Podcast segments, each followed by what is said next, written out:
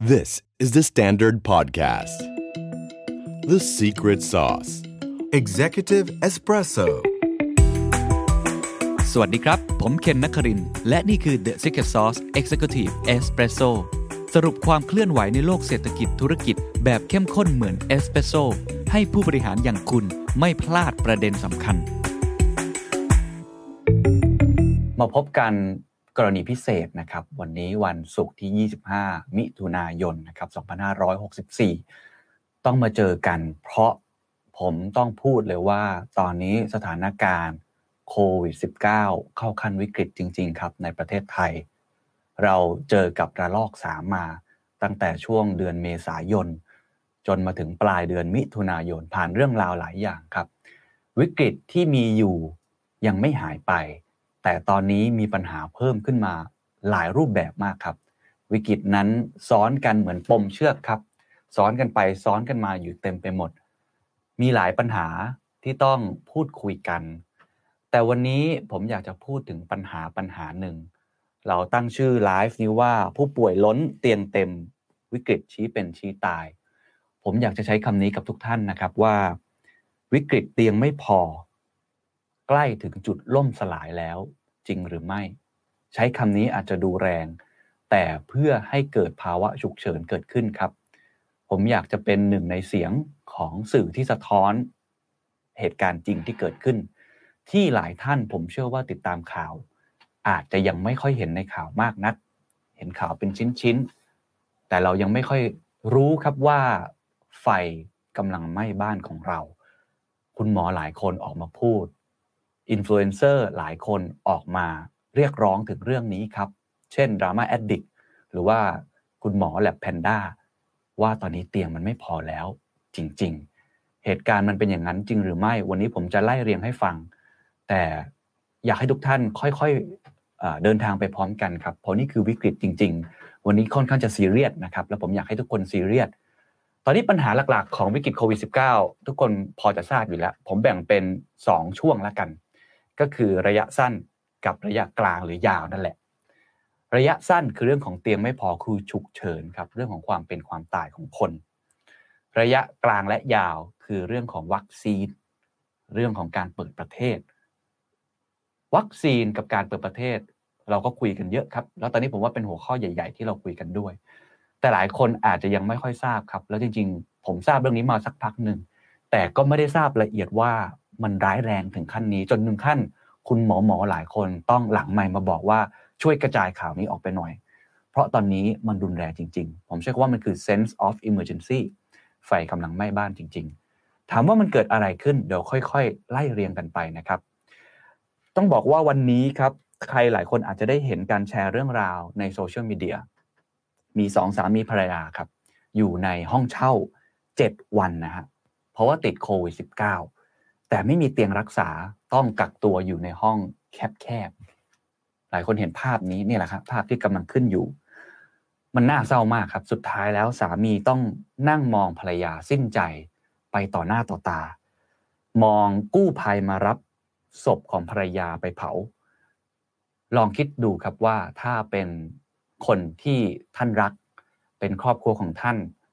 เป็นคนที่แวดล้อมด้วยเพื่อนฝูงของท่าน เกิดเหตุการณ์แบบนี้มันสะเทือนใจนะครับ เหตุการณ์แบบนี้ไม่ได้เกิดขึ้นแค่เหตุการณ์เดียวครับ ทุกท่าน แต่มันเกิดซ้ำแล้วซ้ำเล่าในหลาย ๆ พื้นที่ โดยเฉพาะพื้นที่ที่มีการระบาดสูง ก็คือกรุงเทพมหานครและปริมณฑล เหตุการณ์นี้เกิดขึ้นจริง เราสูญเสียจริง เราสูญเสียมาเยอะมากแล้วด้วย ในรอบเดือน 2 เดือนที่ผ่านมา นั่นแค่เหตุการณ์แรกนะครับ ที่ผมว่าเป็น wake up call สำคัญที่คนที่มีอำนาจในการตัดสินใจ ควรจะมี sense of emergency ฉุกเฉินในการฉุกคิดว่าเราต้องจัดการอะไรบ้าง อีกเหตุการณ์หนึ่งครับ เหตุการณ์นี้เป็นเหตุการณ์ที่ใกล้ตัวพวกเรามาก หมายถึงทีม The Standard ครับ เพราะว่าสื่ออย่าง The Standard ก็จะมีคนที่หลังไมค์มานะครับ inbox มาพูดคุยขอความช่วยเหลือหลาย ๆ อย่างมากเลย เมื่อวานนี้ครับ The Standard ได้รับการติดต่อจากประชาชนทางบ้าน ให้ช่วยเหลือหาเตียงให้คุณพ่อคุณแม่ ซึ่งติดโควิด -19 ทั้งคู่เนี่ยนะครับที่เป็นกรุ๊ปลน์ขออนุญาตไม่เอ่ยชื่อ แล้วก็อาจจะขออนุญาตเซ็นเซอร์ เพราะว่าเป็นความเป็นส่วนตัวของเขานะครับ แต่ว่าคือเหตุการณ์จริงที่เกิดขึ้น คุณพ่ออายุ 66 ปีครับ คุณแม่อายุ 62 ปี มีโรคประจำตัวทั้งคู่ และก็อาการเริ่มหนัก สิ่งที่เขาต้องการมากที่สุดคือเตียงครับ เพราะเขาไม่สามารถหาเตียงได้ ทีมงาน THE STANDARD ครับช่วยกันติดต่อหาโรงพยาบาลทั้งคืนครับผลลัพธ์ คือไม่สามารถหาเตียงได้ครับ ติดต่อศูนย์เอราวันได้รับการแจ้งว่าให้รอครับ สิ่งที่สะเทือนใจที่สุดคือคำพูดนี้ครับ บอกว่ายังมีผู้ป่วยที่อาการหนักกว่านี้ ก็ยังต้องรอเตียงเช่นเดียวกัน เรามาถึงจุดนี้แล้วใช่ไหมครับ จุดที่เราต้องเลือกว่าเราควรจะช่วยใครก่อน ช่วยผู้ป่วยที่หนักก่อน ในเชิงหลักการ ผมว่าทุกคนเข้าใจครับ เวลามี ICU เข้ามา เราก็ต้องช่วยคนที่เขา สาหัสก่อน แต่เราก็ไม่เคยจินตนาการภาพถึงนะครับ ว่าเหตุการณ์นี้กำลังเกิดขึ้นผมย้ำอีกครั้งว่านี่คือเหตุการณ์จริง และกำลังเกิดขึ้นไม่ใช่แค่หนึ่งเหตุการณ์ แต่มีอีกหลายๆเหตุการณ์ที่เกิดขึ้นจริง ๆ แล้ว คุณหมอตอนนี้ที่หลายคนมองว่าเป็นเหมือนกับเทวดาครับมาช่วยชีวิต มาชุบชีวิต มาช่วยรักษา กลายเป็นเขาถูกผลักครับ อาจจะกลายเป็นมัจจุราช เพราะเขาต้องเลือกครับว่า คนไหนควรจะได้รับการรักษาก่อน ผมย้ำอีกครั้งในเชิงหลักการถูกต้องครับ แต่ตอนนี้เหตุการณ์มันเกิดขึ้นจริง แล้วผมว่าสำหรับคุณหมอหลาย ๆ คนเขาเจ็บปวดกับการที่ต้องเลือกแบบนั้นนะฮะทีมงานก็เลยติดต่อไปโรงพยาบาลบุตราคำครับ ก็ได้รับการแจ้งว่ารับผู้ป่วยเคสนี้ไว้ไม่ได้ เพราะว่าเป็นเคสหนักนะครับ ที่สุดแล้วทีมงานก็เลยต้องประสานไปยังสถาบันการแพทย์ฉุกเฉินแห่งชาติหรือสพชนะครับ ให้เข้าไปดูอาการ เพราะอาการเริ่มสุด หายใจไม่สะดวก คือไม่มีเตียงแล้ว อย่างน้อยส่งเครื่องช่วยหายใจไปทำให้เขาอยู่รอดให้ได้ในคืนนี้ให้เขาผ่านคืนนี้ ไปให้ได้ก่อน ทีมสพชต้องเข้าช่วยเหลือเบื้องต้น และก็ทิ้งถังออกซิเจนไว้ เพื่อให้ผ่านพ้นคืนนั้น และหวังว่าพรุ่งนี้เช้า เขาจะมีเตียงว่าง นี่คือเหตุการณ์จริงที่เกิดขึ้น ภาพเหล่านี้เป็นภาพที่เราเคยเห็นเมื่อสองสาเดือนก่อนในประเทศอินเดียใช่ไหมครับ ที่คนเนี่ยไม่สามารถที่จะเข้าถึงเตียงได้ จนต้องมีเครื่องช่วยหายใจ หรือว่าถังออกซิเจนเนี่ยวางเรียงรายอยู่เลย ในบ้านหรือข้างถนน ไม่น่าเชื่อครับว่าเหตุการณ์นี้กำลังเริ่มเกิดขึ้นในประเทศไทย ในบ้านของพวกเขา เขาไม่อยากเป็นลักษณะแบบนั้น แต่เขาต้องผ่านพ้นคืนนั้นไป โดยไม่รู้ว่าความเป็นความตายเป็นอย่างไรจนกระทั่งสายวันนี้ครับทั้งสองท่านนั้น ก็ได้รับการติดต่อเตียงจากโรงพยาบาลเอกชนแห่งหนึ่ง แต่ความน่าสนใจก็คือว่า ทั้งสองท่านต้องจ่ายค่าเตียงครับ เงินคิดออกมาก็คือห้าหมื่นบาทสำหรับสองคนห้าหมื่นบาทครับ เพื่อที่จะยื้อชีวิตของเขา ไปที่โรงพยาบาลและได้เตียงที่ทำให้เขารอดพ้นจากวิกฤต ส่วนค่ารักษาโรงพยาบาลโรงพยาบาลนั้นจะเก็บจากรัฐบาลจนกว่าจะรักษาหายสองเคสนี้เป็นเคสที่บอกครับว่า ตอนนี้วิกฤตที่เรามองครับว่า เอ๊ะคงไม่น่าเกิดขึ้นหรอก เราน่าจะจัดการได้แล้วไม่ใช่หรือ ตั้งแต่ช่วงเมษายน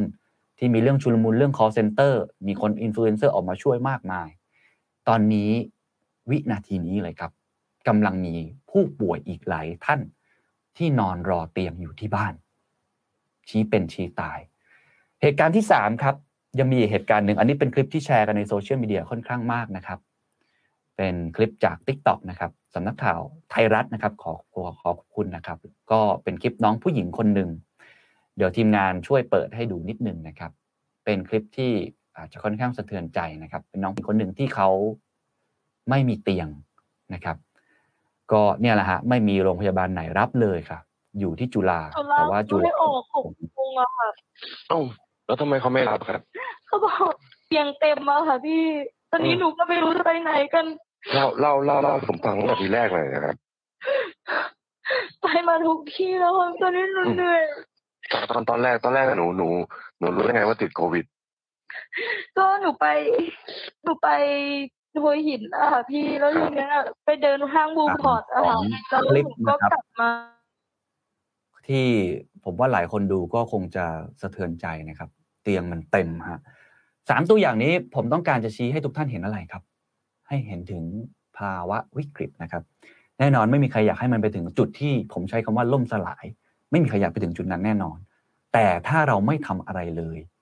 ตอนนี้ไม่รู้ว่านี่คือสภาวะวิกฤตจริง ๆ ผมไม่แน่ใจว่าเหตุการณ์จะเป็นอย่างไร ทีนี้ถามว่าแล้วข้อมูล เพื่อประเมินสถานการณ์ว่าตอนนี้วิกฤตขนาดไหนเมื่อกี้เป็นเรื่องของอารมณ์ความรู้สึกนะครับเป็นเรื่องของเคสจริง เราต้องมีข้อมูลในเชิงสถิติด้วยถูกไหมครับ ในเชิงตัวเลข เอามาดูกันว่าเหตุผลมันคืออะไร หลายคนคิดว่าปัญหาเตียงมันน่าจะจบไปแล้วไม่ใช่หรือ เราขยายเตียง เราเบ่งเตียงออกมาแล้วไม่ใช่หรือ ข้อมูลเป็นอย่างนี้ครับ ลองไล่เรียงข้อมูลดูเพื่อประเมินสถานการณ์กัน วันนี้วันที่ 25 มิถุนายนครับ ทางสบครายงานผู้ป่วยใหม่ 3,644 ราย จากภายนอก 304 3,451 ราย ในเรือนจำ31 ราย ดูที่หายป่วยครับ ตัวเลขสีเขียวเห็นไหมครับ 1,751 ราย ผู้ป่วยหนักอาการหนัก 1,603 รายครับ และใส่เครื่องช่วยหายใจ 460 คน คีย์ที่จะดูว่าเตียงจะเต็มไม่เต็มให้ดูตัวเลขตัวนี้ครับ อาการหนัก 1,603 ราย และหายป่วยเท่าไหร่ วันนี้เราเสียชีวิต 44 รายนะครับ หลายคนบอกตัวเลขนี้เพิ่มขึ้นเรื่อยๆ วันก่อนนั้นเราเสีย 51 ราย หลายท่านจะอาจจะไม่ทราบครับว่า 51 รายนั้น ถ้าเทียบแค่ตัวเลข daily date นะครับ ต่อวัน เราเป็นอันดับต้นๆของโลกนะครับ อันดับที่ 10 กว่าของโลก เมื่อเทียบกับสัดส่วนการติดเชื้อด้วยแล้วเนี่ย อัตรานี้ไม่น้อยนะครับ เริ่มรุนแรงมากขึ้นเรื่อยๆ นับตั้งแต่การระบาดระลอกที่ 3 ตั้งแต่ 1 เมษายนเป็นต้นมา ไม่ถึง 3 เดือนเต็มครับ เราเสียชีวิตสะสมไปแล้ว 1,725 ราย ทีนี้หัวใจครับในเรื่องของเตียงเนี่ย ผมอยากจะอธิบายอย่างนี้ครับ ทุกท่านลองฟังดีๆนะฮะจำนวนผู้ป่วยที่เข้ามากับจำนวนผู้ป่วยที่หายแล้วกลับบ้าน ผมเปรียบเทียบเหมือนเราเป็นแท้งน้ำเป็นถังน้ำสักถังหนึ่ง เตียงก็เหมือนปปริมาตรปริมาณนะครับของถังนั้นที่เราสามารถบรรจุน้ำได้ น้ำนี่เหมือนจำนวนผู้ป่วย วิธีการก็คือเราให้น้ำเข้ามา ในถังนั้น แล้วก็ปล่อยน้ำออกไปเมื่อเขาหายป่วยดีแล้วถูกไหมครับจำนวนเตียงทั้งหมดเหมือนจำนวนปริมาณที่เราสามารถรองรับน้ำนั้นได้ ภาชนะของถังถังนั้น นั่นคือจำนวนเตียง วิธีการง่ายมากครับ วิธีการคำนวณของคุณหมอทุกคนครับก็คือทำยังไงก็ได้ให้รักษาระดับน้ำในถังนั้น ไม่ให้มันล้นออกมา เราต้องการให้น้ำออกไปมากที่สุด เราต้องระบายน้ำรีบๆระบายน้ำออกไป และทำให้น้ำที่เข้ามามันน้อยที่สุดถูกไหมฮะนั่นถึงทำให้คนเรียกร้องเรื่องการฉีดวัคซีน ปูพรมฉีดวัคซีน เพราะว่าน้ำที่จะเข้ามันก็จะน้อยลง เราลองไปดูสถานการณ์จริงครับ ผู้ติดเชื้อใหม่และผู้ป่วยที่หายกลับบ้านทั้งประเทศย้อนหลัง 7 วัน ลองดูสีแดงครับ สีแดงคือผู้ป่วยใหม่ครับ เห็นไหมครับ ระดับไม่ต่ำกว่า 3,000 ติดต่อกัน 7 วัน ก่อนหน้านี้ก็อยู่ระดับนี้ไม่ตกมาเลยนะครับ หลายคนบอกเมื่อไหร่กราฟจะตกลง เหมือนกับที่เราระบาดรอบหนึ่งกับรอบสอง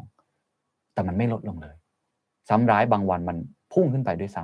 ำแล้วลองดูสีดำครับ สีดำคือการกลับบ้านครับ การกลับบ้านก็มีปริมาณที่น้อยกว่าปริมาณที่ป่วยหรือเพิ่มเข้ามา ก็มีวันที่ 19 มิถุนายนที่สีดำมันสูงกว่ากราฟสีแดง ก็หมายความว่าน้ำไหลออกมากกว่า ผมลองรวบรวมมาให้ 7 วันครับ มีผู้ป่วยใหม่เพิ่มขึ้นในระบบ มากกว่าคนที่หายแล้ว 8,638 ราย หมายความว่าอะไรครับ หมายความว่าปริมาณน้ำที่เข้ามามันมากกว่าปริมาณน้ำที่ออกไป นั่นจึงเป็นเหตุผลทำให้ปริมาตรของถังถังนั้น มันเริ่มล้นน้ำมันเริ่มล้นถัง มันเริ่มที่จะรองรับจำนวนคนป่วยไม่ไหว ถ้าเป็นเคสที่หนักๆประเทศอินเดียที่เราเห็นก็คือถังมันแตกไปเลยครับ รับไม่ไหวอีกต่อไป ต้องรักษาที่บ้านแทน นั่นคือเหตุการณ์ที่เกิดขึ้น ฉะนั้นตอนนี้พอยต์หนึ่งครับพอยต์แรกก็คือจำนวนผู้ป่วยใหม่ต่อวันมันสูงกว่าจำนวนที่ผู้ป่วยที่หายแล้วไปดูอีกตัวเลขหนึ่งครับ เราต้องดูเจาะพื้นที่ที่มันระบาดหนักที่สุด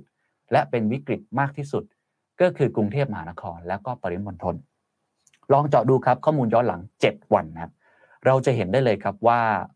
พื้นที่กรุงเทพปริมณฑลมีผู้ติดเชื้อรายใหม่ส่วนใหญ่เนี่ย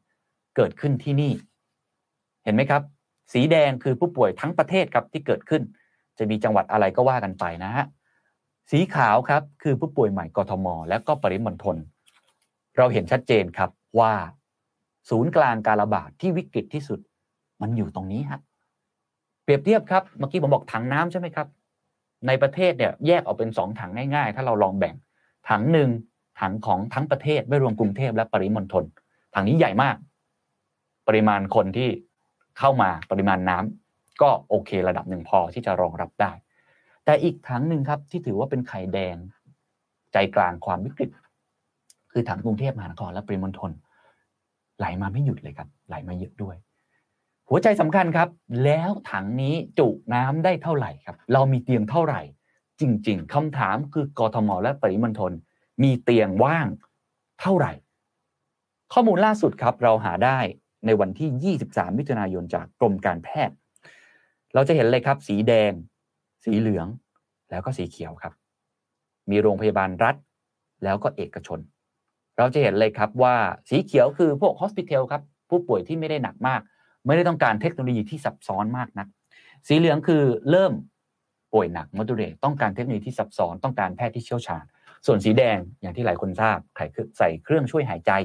ICU เชื้อลงปอดไอลักษณะเป็นต้น เราจะเห็นเลยครับว่าผมดูที่เตียงสีแดงเป็นหลักเพราะนี่คือวิกฤตหลักกับเตียงสีเหลืองนะฮะในโรงพยาบาลรัฐเนี่ยเตียงระดับ3เนี่ยนะฮะไม่ว่างนะครับหรือว่ามีคนที่ครองเตียงแล้ว ภาษาทางการแพทย์เขาใช้คำนี้ 423 เตียงจาก 446 เตียง เหลือแค่ 23 เตียงครับ นั่นเป็นจึงเหตุผลที่เรามีได้ยินข่าววันก่อนใช่ไหมครับ ที่บอกว่าเตียงกทมเหลือแค่ 20 เตียง และมันเป็นอย่างนั้นจริง ๆ ครับนี่ครับโรงพยาบาลรัฐลองไปดูโรงพยาบาลเอกชนบ้างครับ เตียงระดับ3ครับอันนี้มีมากกว่าครับเพราะว่าโรงพยาบาลเอกชนมีหลายที่ เตียงทั้งหมดมี 937 เตียง ครองไปแล้วคือมีผู้ป่วยที่นอนอยู่บนเตียงนั้น 829 เตียง ว่างแค่ 108 เตียง ผมบวกเลขมาให้ครับ 108นะฮะรวมกับเตียงของอสีแดงของรัฐบาลเมื่อกี้ก็คือ 23 เตียง สรุปแล้วเรามีเตียงว่างทั้งหมดในประเทศในกรุงเทพมหานครขออภัยครับ คือ 9.47เปอร์เซ็นต์23 บวกกับ 108 เราเหลือเตียงอยู่แค่ 9.47เปอร์เซ็นต์ครับ ใช้ไปแล้วถึง 90.53เปอร์เซ็นต์อันนี้คือเตียงผู้ป่วยสีแดง นั่นจึงเป็นเหตุผลครับว่ามันปริ่มแล้วจริง ๆครับ ถังน้ำถังนี้ของเรามีน้ำอยู่ถึง 90%แล้วครับ มันกำลังจะเอ่อล้นแล้วครับเนี่ยมันมันมันถึงตรงนี้แล้วครับ คุณหมอหลายคนถึงบอกว่ารับไม่ไหวแล้วมันปริ่ม นี่ผมยังไม่ได้พูดนะครับ ถึงมุมการจัดการของเตียงเหล่านั้น ที่หลายคนบอกว่าอ้าวก็เพิ่มเตียงสิก็เบ่งเตียงออกมาสิ จริง ๆ แล้วมันไม่ง่ายอย่างนั้นครับ เตียงความดันลบก็ตามนะครับ หรือว่าเครื่องช่วยหายใจก็ตาม เทคโนโลยีที่ต้องมาประกบผู้ป่วยคนนั้นกับเตียงมันต้องมาคู่กันครับ มันไม่ง่ายอย่างนั้น ที่สำคัญที่สุดซึ่ผมว่าเป็นหัวใจที่โอ้โหหลายคนเป็นห่วงเรื่องนี้มากคือบุคลากรทางการแพทย์ ก็ต้องมาพร้อมกับเตียงถูกไหมครับ มีเตียงแต่ไม่มีหมอมันก็เท่านั้นแหละครับ บุคลากรทางการแพทย์ทำงานหนักมาทั้งปีแล้วครับ เบ่งบุคลากรทางการแพทย์มันยากถูกไหมฮะเราถึงได้เห็นข่าวครับว่าเขาจะเริ่มเอาแพทย์ที่เป็นแพทย์ intern เป็น resident ที่ฝึกงานนั่นแหละ คือยังไม่ได้จบมาอย่างเต็มที่ หรืออาจจะอยู่ในช่วงฝึกงาน มาช่วยประคองตรงนี้ไปก่อน ผมพูดคุยกับอาจารย์มานุวันก่อนของสิริราช ท่านก็บอกครับว่าตอนนี้เรื่องราวที่เกิดขึ้นคือโรงพยาบาลหลายที่เบ่งมาเต็มที่แล้ว เตียงเนี่ยมากกว่าเดิมศักยภาพเพิ่มขึ้น 40% คือจาก100%เปอร์เซ็น140แล้วครับ แต่มันไม่พอบุคลากรทางการแพทย์ไม่มีทุกอย่างนี่คือปัญหาที่เกิดขึ้น ลองไปดูอีกตัวเลขหนึ่งครับ เมื่อกี้เราดูสีแดง เราลองไปดูเตียงสีเขียวบ้าง สีเขียวก็คือเรื่องของโรงพยาบาลสนามด้วย แล้วก็อีกหลาย ๆ ที่ จากข้อมูลล่าสุดที่เราได้รับมาครับ อัปเดตเวลาเที่ยงคืนวันที่ 24 มิถุนายน Hospital และโรงพยาบาลสนาม Hospital ต่าง ๆ ของกลุ่มผู้ป่วยสีเขียว ก็เหลือว่างแค่ 20%ครับ 20%นั่นหมายความว่าก่อนหน้านี้เราคุยกันว่า สีแดงกับสีเหลืองเนี่ยวิกฤตหนักเหลือน้อยมาก ซึ่งเมื่อกี้เราคุยมาเหลือ 10%สีเขียวน่าจะสบายๆ โอ้โห เรามีโรงพยาบาลที่ใหญ่โต มีเตียงกระดาษเตียงอะไรอย่างดีเลย ตอนนี้ก็กำลังวิกฤตเช่นเดียวกัน เหลืออยู่แค่ 20%เท่านั้นครับ นี่คือเหตุการณ์จริงที่เกิดขึ้นนะครับ จากไม่ว่าจะเป็นเคสสามเคสที่ผมยกตัวอย่าง จนมาถึงเรื่องของในเชิงตัวเลข ที่เราเบ่งแล้ว เราทำมาเต็มที่แล้ว มันไม่พอแล้วจริง ๆ นี่คือวิกฤตที่เกิดขึ้น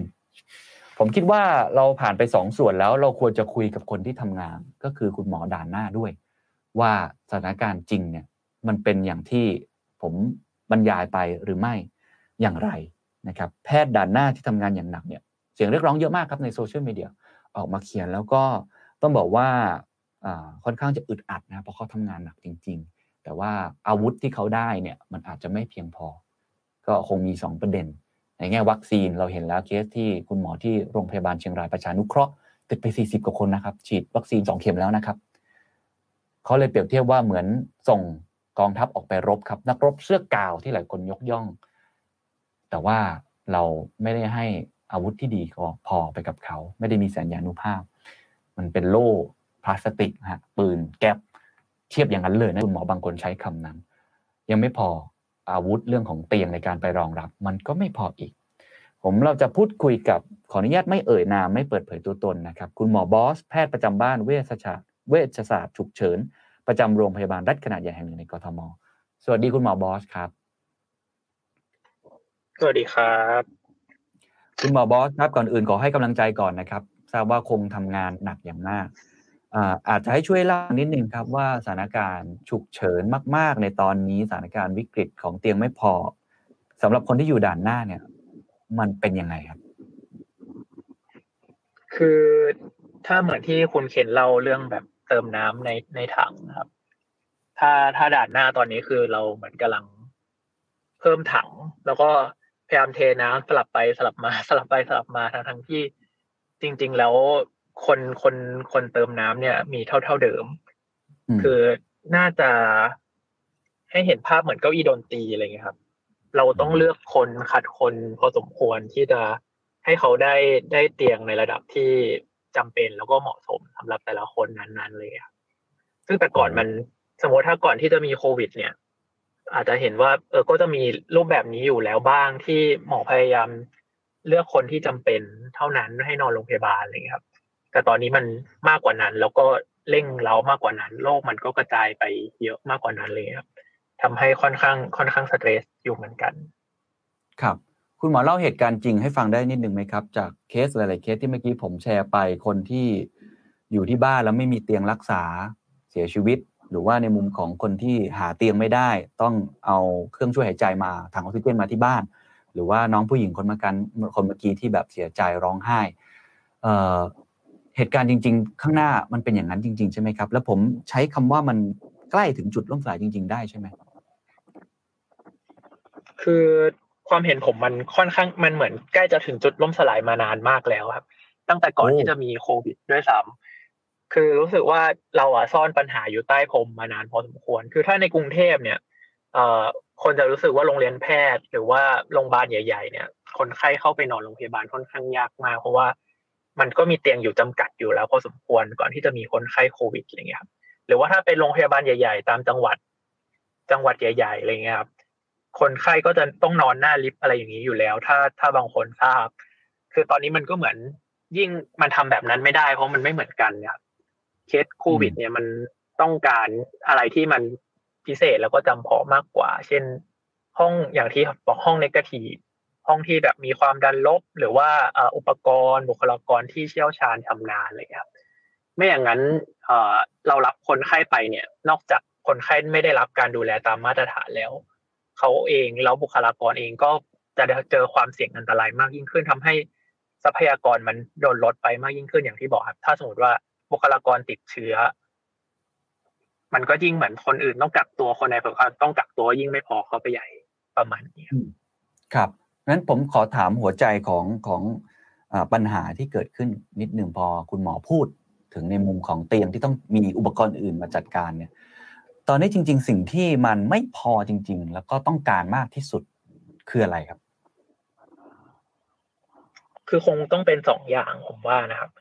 คือทรัพยากรบุคคลยังไงก็ไม่พอมาตั้งนานแล้วอัตราส่วน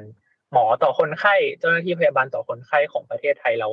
ไม่เคย ไม่เคยพอต่อภาระงานอยู่แล้ว แล้วก็อันนี้มันมีเรื่องอุปกรณ์มายิ่งขึ้นไปอีกครับผมว่าก่อนหน้านี้เราอาจจะอาจจะใช้แค่เครื่องช่วยหายใจทั่วไปยัดได้เลยครับ อันนี้มันอาจจะต้องจำเพาะเจาะจงมากขึ้น ตัวยาก็ มีช่วงที่ผมยังพอยังได้ยินว่าเออยายาที่ให้อย่ครับกำลังจะหมดใช่ครับ มันก็กลายเป็นว่าเราใช้อย่างจำกัดจำเขียอยู่อยู่พอสมควรเหมือนกันงั้นถ้ามีแค่เตียงมีแค่ห้องหรือว่า เปิดโรงแรมเปิดอ่อหอประชุมอะไรเพิ่มแค่ไหนก็ตาม แต่ว่าคนที่ชำนาญกับอุปกรณ์ที่เหมาะสมเนี่ย ไม่พอยังไงมันก็เออไม่ไม่เหมาะสมอยู่ดีอะไรเงี้ยครับอืม อืม เพราะฉะนั้นสิ่งที่อ่าผมว่าอาจจะเป็นการรวบรวมเสียงสะท้อนก็ได้นะครับ จากคุณหมอที่อยู่หน้าด่านจริง ๆ สิ่งที่เราต้องการจริงจริง ๆ ตอนนี้คืออะไรครับ เราอยากเรียกร้องอะไรบ้าง และสังคมจะมีโอกาสได้เหมือนกับช่วยเหลือในมุมไหนได้บ้างครับ เราต้องการอะไรจริง ๆ ครับตอนนี้ อืมกำลังใจมาไม่ใช่คือจริง ๆ แล้วผมขอบคุณก่อนเลยครับจริงๆแล้วท่านผู้ชมทุกท่านคอมเมนต์มาเรื่องกำลังใจเยอะอยู่แล้วครับอ่า คือคือคืออุปกรณ์เนี่ย คือถ้าเท่าที่มีอยู่อะ ผมรู้สึกว่ามันมันเริ่มโฟล์มากกว่าปีที่แล้ว ก็คิดว่าโอเค แต่ว่าหมายถึงว่าอย่างที่บอกครับเรื่องเรื่องบุคลากรเจ้าหน้าที่ยังไงมันก็ไม่สามารถแบบอะวันนี้ผมขอเพิ่มสักคนหนึ่งขอชำนาญด้านเวชอ่า critical care ด้านวิกฤตคนไข้วิกฤตคนไข้ติดเชื้ออะไรเงี้ยครับในทันทีมันทำไม่ได้อะไรเลยครับ มันมันเป็นอะไรที่ค่อนข้างยากมากจริงๆแต่ว่ายารักษา หรือว่าห้องอะไรเงี้ยครับ หรือว่าอุปกรณ์เนี่ย ถ้าเป็นไปได้ ถ้ามันเพิ่มได้ให้เหมาะสมกับทุก ๆ ที่ผมว่าก็น่าจะดี เพราะว่าอย่างโรงเรียนแพทย์เนี่ยมันก็จะได้ของมาระดับหนึ่งแต่ว่าในในหลายที่ในกรุงเทพเองหรือในต่างจังหวัดเนี่ยเขาอาจจะได้อุปกรณ์ที่มันไม่เหมาะสมอย่างเช่นแบบชุด PPE ชุดเขาเรียกว่าชุด PAPR มันจะเป็นเหมือนแบบ มี negative pressure อยู่ในหน้ากากเองอะไรเงี้ยครับอืมันก็ปลอดภัยมากๆ แต่ว่าที่อื่นกลับไม่ได้เป็นแบบนั้นเป็นเหมือนหน้ากากพลาสติกอะไรเงี้ยครับ มันก็ค่อนข้างเสี่ยงแล้วก็คนมันก็ไม่อยากรับความเสี่ยงมีโอกาสที่จะติดเชื้อมากขึ้น โดยเฉพาะแบบทำหัตถการรุนแรงอะไรเงี้ยครับ ดังนั้นอุปกรณ์ที่เหมาะสมที่ดีก็สำคัญครับอืมนะอุปกรณ์สำหรับคุณหมอก็สำคัญมาก ๆ มีเรื่องอื่นอีกไหมครับ อืมคือจริง ๆ แล้ว เราก็อยากได้วัคซีนที่ดีให้คนไข้ครับแต่ว่ามันครับก็เป็นเรื่องที่ค่อนข้างค่อนข้างเราคุณตัวหมอเองมันไปจัดการยากครับ คิดว่าน่าจะเข้าใจ ก็คือออืมคือมันไม่สามารถไปเร่งอะไรตรงนี้ได้ เราก็เท่าที่ทำได้ก็คือ บอกให้เขาไปฉีดเท่าที่จำเป็นจะต้องฉีดอะไรเงี้ยครับ มันก็คือมเรื่องเรื่องนี้จริงๆมันมันเห็นผลได้อย่างชัดเจน เหมือนประเทศที่เขาได้รับวัคซีนที่ที่ดีที่มีประสิทธิภาพที่ดีอะไรเงี้ย อืมอืมเพราะฉะนั้นมีสองมุมเรื่องอุปกรณ์นะครับ ซึ่งก็ทยอยมาแหละ แต่ก็ต้องการมากขึ้น แล้วก็วัคซีนใช่ไหมครับ ซึ่งก็เราเห็นเคสที่คุณหมอฉีดไปสองเข็มแล้วยังติดอยู่ เพราะฉะนั้นโดยโดยโดยมุมของวัคซีนคุณหมอก็รู้สึกว่าเอ่อเสียงสะท้อนคงอยากได้วัคซีนที่มันมีประสิทธิภาพมากกว่านี้ใช่ไหมครับ ใช่ครับ คือคือพอเป็นวัคซีนที่โอเคมันอาจจะลดอัตราการเสียชีวิต ได้ แต่ว่าอัตราการติดเชื้อกับอัตราผู้ป่วยที่แบบอาการหนักขึ้นมันก็สำคัญอยู่เหมือนกันอืมว่าแล้วเรายังมีความเสี่ยงอยู่มากมีเสี่ยงมีสิทธิ์ที่จะกระจายเชื้อไปให้คนอื่นอีกเนี่ยครับ มันก็จะไม่จบไม่สิ้นวนไปแบบนี้อยู่เรื่อยๆ มีผู้ติดเชื้อที่จำนวนเกินกว่าจำนวนเตียงมากขึ้น ผู้ป่วยที่หนักครองเตียงนานขึ้นมันก็จะเต็มไปเรื่อยๆอย่างเงี้ยครับ ครับ ในเรื่องของบุคลากรล่ะครับ ผมเห็นมีข่าวเนี่ยนะฮะขอความร่วมมือนะฮะให้บุคลากรทางการแพทย์ โรงเรียนแพทย์ แพทย์จบใหม่เนี่ย ประมาณ2,000คนเนี่ยเข้ามาช่วยในเดือนกรกฎาคมนี้ อันนี้เห็นว่ายังไงครับ มันจะช่วยไหมครับเอ่อขอโทษทีครับเมื่อกี้ไม่ไม่ได้ยินครับอ่าครับ ผมพูดถึงอ่าวิธีการแก้ครับทางออกอย่างหนึ่งในเรื่องของบุคลากรทางการแพทย์ครับ ว่าเขาจะให้โรงเรียนแพทย์เสนอ นะให้แพทย์จบใหม่เนี่ยประมาณ 2,000 คนเนี่ย เข้ามาช่วยในเดือนกรกฎาคมนี้ อันนี้มันถือว่าช่วยไหมครับ คืออย่างที่บอกคือจริง ๆ เหมือนการการดูแลผู้ป่วยหนักเนี่ย มันก็ต้องใช้ผู้คนชำนาญ อยู่พอสมควรเหมือนกันเหมือน สมมติว่าแพทย์จบใหม่มา เราก็สามารถดูเคสอาจจะดูเคสทั่วไปได้ หรือว่า รับการปรึกษาจากแพทย์ที่ผู้เชี่ยวชาญอีกทีหนึ่งมันก็มันก็อาจจะพอไหวนะครับ ถ้าจำนวนปริมาณเยอะขึ้นจริง ๆ แต่ในหลายครั้งมันไม่มีเวลาขนาดนั้นที่เราจะแบบหรือว่าไม่มีเวลาขนาดนั้นที่เราจะรอคำปรึกษาให้การตัดสินใจ แล้วคนที่ชำนาญการจริง ๆ ให้ให้คำปรึกษาได้ตลอดเนี่ยครับมันก็ค่อนข้างยากอยู่เหมือนกัน เพราะฉะนั้นทางออกของเรื่องนี้คืออะไรครับ ในมุมมองของคุณหมอเมื่อกี้เราพูดสิ่งที่เราอยากได้ วัคซีนอุปกรณ์อะไร ถ้าเราไม่ทำอะไรเลย ในตอนนี้ sense of emergency ของคนที่มีอำนาจในอำนาจในการตัดสินใจเนี่ย ไม่ได้อ่าทำมันอย่างจริงจังอย่างเร่งด่วนจริง ๆ ผลลัพธ์ที่จะเกิดขึ้นมันจะเป็นยังไงแล้ว ทางออกของมันจริง ๆ ในมุมมองของคุณหมอบอสเนี่ย มันเรายังพอมีความหวังที่จะหลุดพ้นจากวิกฤตอันนี้ใช่ไหมครับ มันคืออะไรบ้างครับ พูดพูดยากเลยครับ คือคือทางออกตอนนี้จริงคือถ้าจะบอกว่าให้เราดูแลตัวเองและช่วยตัวเอง ผมว่าเราก็ทำมา มากพอสมควรแล้วครับ คือการเรียกร้องจากหน่วยงานรัฐ เราก็ทำมามากพอสมควรแล้วอะไรเงี้ยครับอืมแล้วด้วยตัวเชื้อโรคที่มันซับซ้อนมากยิ่งขึ้นอะไรเงี้ยครับ มันทำให้หลาย ๆ อย่างตอนนี้มันมัน จัดการค่อนข้างยากแหละจะถ้าอยากจะให้แก้ไขปัญหา อะไรให้ดีมากที่สุดคืออย่างที่บอกครับวัควัคซีนที่มาที่เร็ว แล้วให้คนอัตราการติดเชื้อได้น้อยลง ความเสี่ยงที่จะเสียชีวิตหรือว่าเอ่ออาการหนักเนี่ยน้อยลงมากยิ่งขึ้นเนี่ย มันก็เป็นการป้องกันที่ดีครับเหมือนโรคอื่น ๆ ที่เอ่อมันเคยเป็นมาก่อน แล้วมันก็จากไปได้ด้วยวัคซีนอะไรเงี้ยครับครับส่วนปัญหามันก็คือตอนนี้มันเหมือนทำได้แค่ แก้เฉพาะ แก้เฉพาะหน้าไปก่อนเพราะอย่างบางที่อย่างที่บอกครับมันใช้การหมุนคนจริง ๆ เราเลือกเลือกคนจริง ๆ คนที่มีโอกาสรอดมากกว่าอาจจะต้องเลือกคนนั้น หรือว่าคนที่อาการหนักมากกว่าอาจจะต้องเลือกคนนั้นขึ้นไปก่อน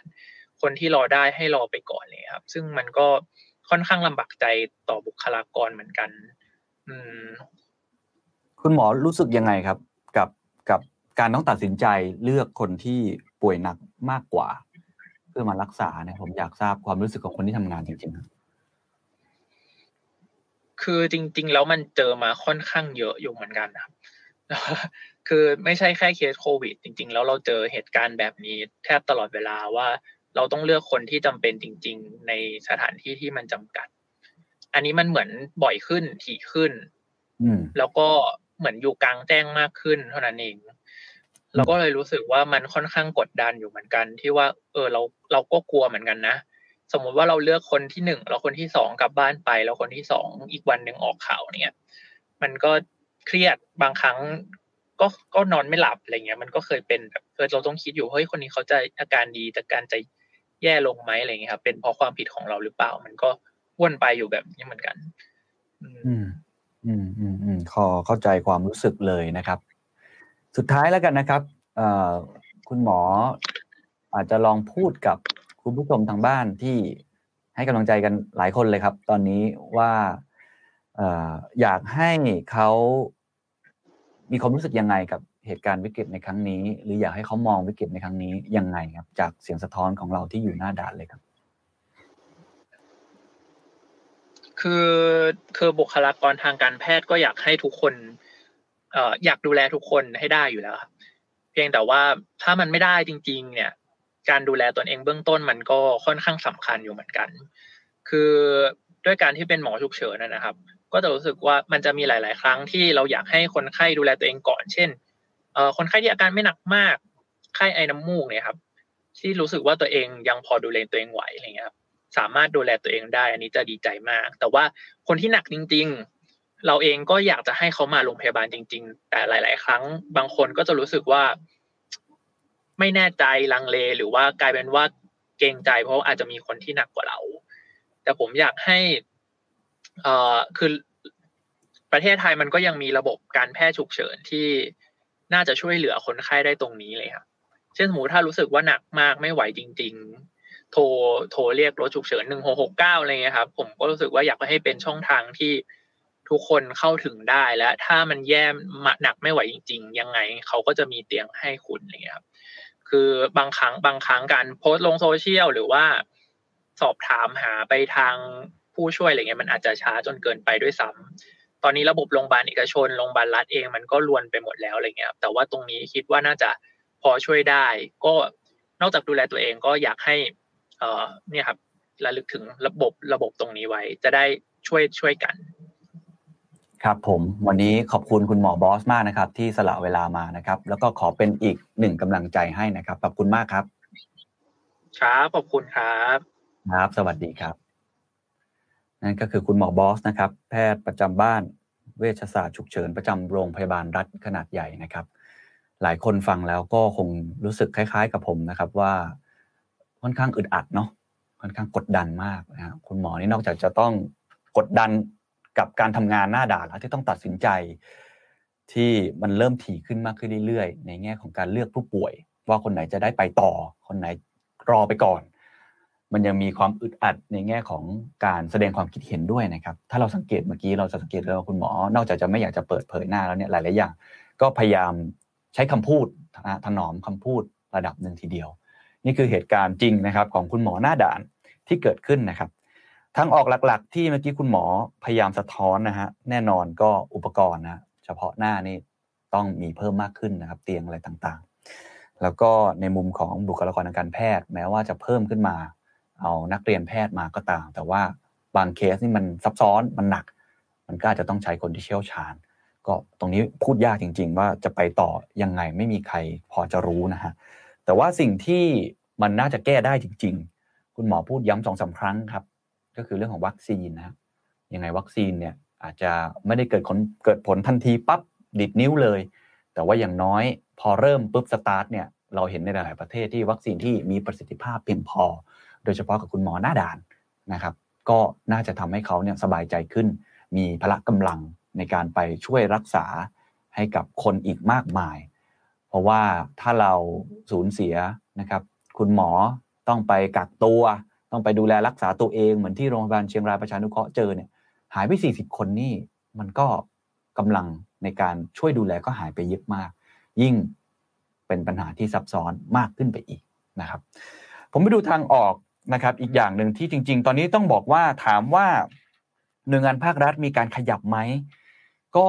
ก็เริ่มมีนะครับ คุณอนุทินชาญวิรกูลเองท่านนายกเองสบคเองก็เริ่มแตะถึงเรื่องนี้มากขึ้นเรื่อยๆ แล้วก็ล่าสุดก็มีแผนการออกมากทมครับเตรียมเตรียมเพิ่มเตียงโควิด สีเหลืองกับสีแดงก็คืออป่วยหนักกับป่วยระดับปานกลางถึงหนักเนี่ยนะครับประมาณ 596 เตียง แต่หัวใจอยู่ตรงนี้ครับ คาดว่าจะเริ่มรับผู้ป่วยได้ 10 กรกฎาคมนี้ ผมวันนี้วันที่ 25 มิถุนายนครับ 10 กรกฎาคมใครบวกเลขก็ 2 อาทิตย์ 14 วัน 14 วันผู้ป่วยวันละ 3,000 คน เสียชีวิตละ 30-40 คน เราต้องรอถึง 10 กรกฎาคมเลยหรือครับ ข้อมูลนี้ตรงกันครับ กับฝั่งของสอบคก็มีความเป็นห่วงสถานการณ์ที่เกิดขึ้น มีแผนขยายศักยภาพโรงพยาบาลและเตียงผู้ป่วยรองรับผู้ป่วยสีเหลือง และก็สีแดงรวมๆแล้วประมาณ 471 เตียง ก็บวกลบกันนิดหน่อยนะฮะตัวเลขอาจจะไม่ตรงกันมาก แต่ว่าผมตีกลมๆออกมาก็ประมาณ 500-600 เตียง ที่เขาพยายามที่จะเบ่งมาเพิ่ม แต่เริ่มรับได้ตรงกันครับ ตัวเลขที่ออกมาก็คือ 10 กรกฎาคมเหมือนกัน ก็คงมีเหตุผลที่จะต้องเป็นวันนั้นนะครับ 10 กรกฎาคม แต่อย่างที่คุณหมอแอนโทนีฟาวซี่บอกไว้นะครับว่าเราไม่ได้เป็นคนกำหนดไทม์ไลน์ครับ ความตายไม่รอใคร การเจ็บป่วยไม่รอใคร ไวรัสเป็นคนกำหนด timeline timeline ที่เราบอกกันว่าจะไปถึง 10 กรกฎาคมนี้มันจะช้าเกินไปหรือไม่ เมื่อกี้ขึ้นตัวเลขนิดหนึ่งครับอยากจะขึ้นอีกนิดหนึ่งให้ทุกท่านได้เห็นนะครับว่า อันนี้คือที่สบคแถลงครับว่าสีเหลืองเนี่ย370เจ็สิบเตียง สีแดง111เอ็ดเตียงเห็นไหมครับ เมื่อกี้ใครจำกันได้ตัวเลขสีแดงเหลือนะฮะว่างเนี่ยประมาณร้อยกว่าเพิ่มเข้าไปอีก111แต่ถ้าเทียบกับจำนวนน้ำจำได้ไหมครับ ผู้ป่วยที่เพิ่มเข้ามาในแต่ละวันเนี่ย มันหลักพันนะฮะโดยเฉพาะในกรุงเทพเนี่ย ผมก็ไม่รู้เหมือนกันว่าอนาคต จะถึงจุดที่เราไม่อยากจะให้เกิดขึ้นหรือไม่อย่างไร นี่คือทั้งหมดครับที่นำมาเล่าสู่กันฟัง ต้องบอกว่าเราต้อง take it serious นะครับ เรื่องนี้เป็นวิกฤตแล้วจริง ๆ มันคือ emergency call ของจริงแล้ว มันคือฉุกเฉินแล้ว มันไม่ใช่เรื่องที่ต้องจัดการไปเรื่อยๆ แล้วก็ underestimate หรือประเมินมันต่ำเกินไปว่าปัญหานี้ยังไงก็แก้ได้ เพราะครั้งนี้มันไม่เหมือนกับระลอกหนึ่งและระลอกสอง คุณหมอก็พูดว่าระลอกสามเนี่ย มันเป็นแบบนี้มานานแล้วมันสะสมมาเรื่อยๆ มันเห็นปัญหาเก้าอี้ดนตรีต้องสลับสับเตียง จะเปลี่ยนเตียงมาตลอดอยู่แล้วนะครับ แต่หลังจากนี้ผมคิดว่ามันคงมีปัญหาเพิ่มขึ้นอีก ก็คือเรื่องของเชื้อกลายพันธุ์ เรามีเดลต้าเรามีเบต้าสายพันธุ์เบต้าอยู่ที่ภาคใต้ก็จริง แต่ว่าเริ่มแพร่กระจายเร็วขึ้นเรื่อยๆ และเป็นสายพันธุ์ที่อันตรายมากขึ้นด้วย สายพันธุ์เดลต้าครับ แพร่เร็วมากกว่าเดิม หลายเท่าตัว แล้วก็ตอนนี้ถ้าสุ่มกลุ่มตัวอย่างมาประมาณ 10%นะครับ และกำลังจะขึ้นเป็น 20%ถ้าดูจากต่างประเทศเคสจะเป็นอย่างนี้ในประเทศอังกฤษก็เป็นอย่างนี้ เพิ่มขึ้นไปเรื่อยๆ double เป็น 20 30 40 จนปัจจุบันประเทศอังกฤษ 90%แล้วครับ คือเดลต้านั่นเป็นเหตุผลครับที่เขาชะลอการเปิดประเทศออกไปก่อน เพราะว่า มันหนักจริง ๆ แล้วก็วัคซีนของพวกเขาในคุณภาพของพวกเขา ที่เป็นระดับ viral vector แล้วก็ระดับ mRNA คือคุณภาพสูงแรงเลยเนี่ยก็ยังประสบความยากลำบากในการจัดการกับเชื้อเหล่านี้นะครับก็ต้องย้อนกลับมาดูแผนวัคซีนของเราด้วยเช่นกันว่าของเรานั้นมีคุณภาพประสิทธิภาพเพียงพอหรือไม่ มีหลายตัวแปรมากครับ ที่ตอนนี้กำลังบวกเข้ามาในสมการ A บวก B บวก C บวก D ไปเรื่อยๆ เป็นปัญหาที่สะสม ถ้าเราไม่เริ่มแก้ตั้งแต่วันนี้ไม่มี emergency call ตั้งแต่วันนี้ ตัวเลขผู้ป่วยวันละ 3 4พันคน ผู้เสียชีวิต วันละ 30 40 50 คน เคสอย่างคลิปน้องหลาย ๆ ท่านภาพเมื่อกี้ที่ติดต่อเข้ามาในไลน์หรืออะไรต่างๆ นานา กับคุณหมอแลบแพนด้าดราม่าแอดดิก มันก็จะเกิดมากขึ้นเรื่อยๆ และผมไม่อยากให้ทุกท่านชินชากับมัน ไม่อยากให้เห็นว่าตัวเลขเหล่านี้ก็เป็นเรื่องปกติ เพราะนี่คือเหตุการณ์ฉุกเฉินจริง ๆ ไฟกำลังไหม้บ้านจริง ๆ เราคงไม่อยากให้คุณหมอเขาต้องกดดันเกิดความกังวลและเป็นภาระแบบนั้นไม่มีใครให้วิกฤตครั้งนี้ มันลุกลามไปเรื่อยๆ และสุดท้ายแล้ว ใครจะไปคิดครับว่าวันหนึ่งมันอาจจะย้อนกลับมา สู่คนใกล้ตัวของท่าน หรือตัวท่านได้ วิกฤตในครั้งนี้หนักหนายิ่งนักครับ แล้วก็คงต้องส่งกำลังใจให้กับคุณหมอทุกท่าน แล้วก็ส่งเมสเซจนี้สื่อสารไปกับผู้ที่มีอำนาจในการตัดสินใจว่าวิกฤตเกิดขึ้นแล้ว หนักหนาจริง ๆ ต้องรีบจัดการแก้ไขและ take it serious ให้คิดว่านี่คือภาวะฉุกเฉินที่ไฟกำลังไหม้บ้านแล้วจริง ๆ เราคงไม่อยากให้ถึงจุดที่วันหนึ่งเกิดเหตุการณ์เหมือนต่างประเทศ นั่นก็คือความล่มสลายของระบบสาธารณสุข ผมคิดว่า ผมไม่อยากจัดรายการ แล้วต้องมารายงานข่าว เหมือนเหตุการณ์แบบนั้น ก็หวังว่าทุกคนจะส่งแมสเซจนี้ออกไปนะครับ แล้วก็เป็นกำลังใจให้กับทุกคนรักษาสุขภาพ สวมหน้ากากอนามัยเว้นระยะห่างทางสังคม แล้วก็ดูแลตัวเอง ดูแลคนที่คุณรัก สวัสดีครับ